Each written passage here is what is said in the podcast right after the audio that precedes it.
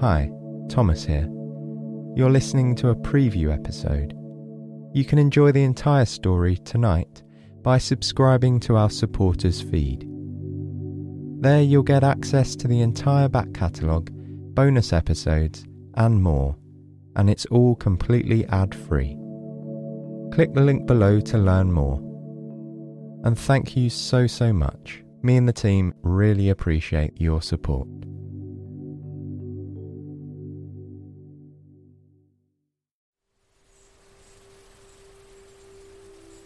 Ferdinand von Zeppelin stood at the entrance to his long, lush garden and looked up at the blue sky above.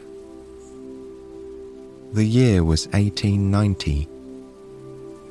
At the age of 52, Ferdinand had already lived a full and exciting life. As he watched the white clouds drift slowly by, Ferdinand thought about all he had achieved in his career.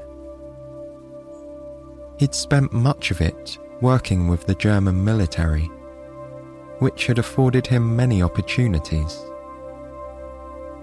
Like the clouds that passed overhead, he had travelled all over the world. He'd even made it across the ocean to America, where he served as an official observer with the Union Army during the Civil War. But now, in early retirement, Ferdinand felt as if there was still so much more to do, as if he had yet to fulfill his life's true potential. The sound of laughter brought Ferdinand out of his daydream and back to where he stood in the garden. He turned to see his 11 year old daughter, Helena, or Hella for short, running gleefully through the hall toward him. In her hands, she held a bright yellow kite. It was a gift from her uncle, given to her during a recent trip to Berlin. She was excited as she told her father that finally the weather was perfect for flying a kite. Ferdinand smiled at her agreeing that it certainly seemed like a good day for it. With that, Hella took her father's hand. As they walked across the neatly cropped grass, Ferdinand thought of his own childhood here at the manor house that was his ancestral home.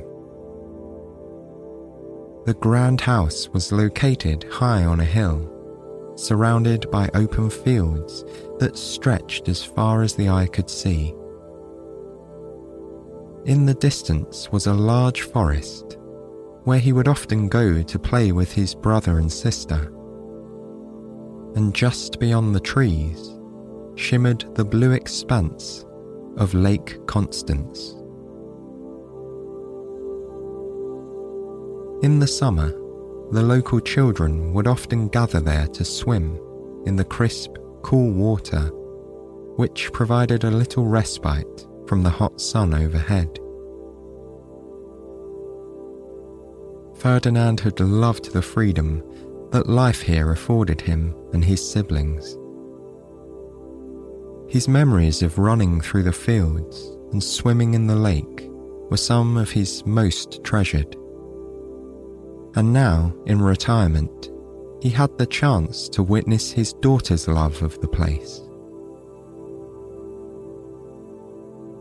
Ferdinand watched Hella place the kite gently on the grass and take the wooden handle in her fingers.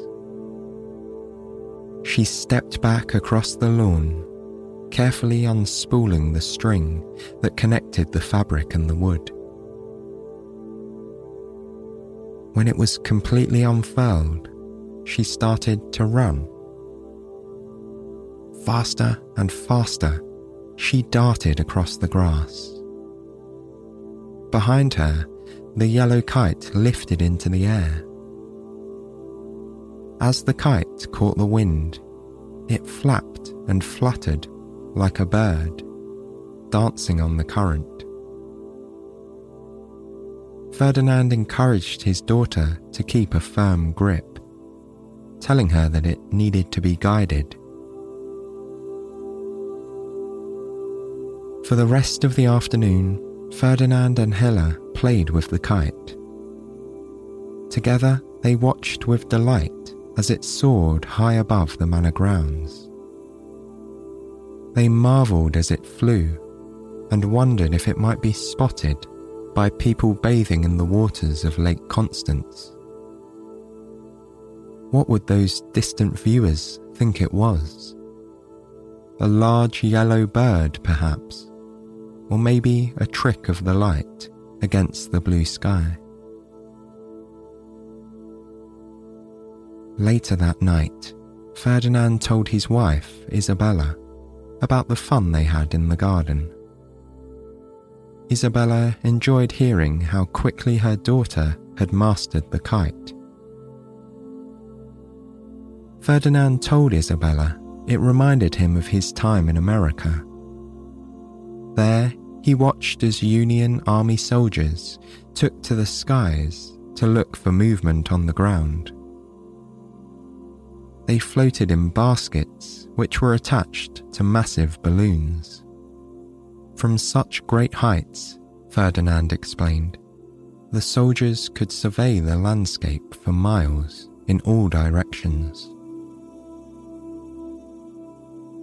But it would be even better if a ship could fly freely, its passengers going wherever they pleased. He imagined them soaring over the green fields around the manor and floating above the calm blue water of Lake Constance. It was this picture he followed into his dreams as he drifted off to sleep.